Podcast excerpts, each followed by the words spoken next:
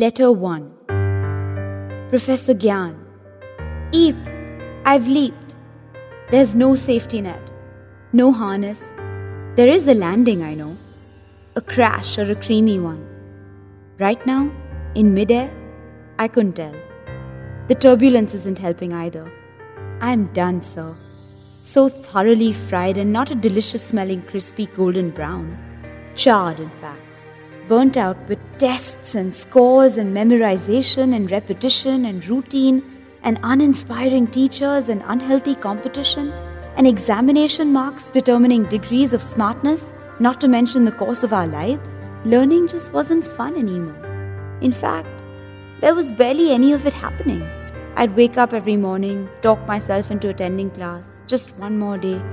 Maybe, maybe it would be worth it only to reel back into the ruckus in my head once more. I quit. I won't go back to that factory again. It's making cloned commodities of us all, psyching us to swallow that if we don't fit the mold, we're at fault. We're being fooled, conned by the redundant methodologies of a regressive know it all.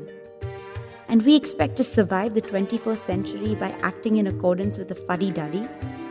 He's a Grinch and he's killed the joy in learning. I want to bring it back. I have faith I can. Quitting is my way of revolting. A flying start, I suppose.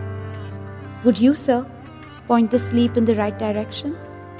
With a handshake, if we do shake hands on that. Yours chaotically, X.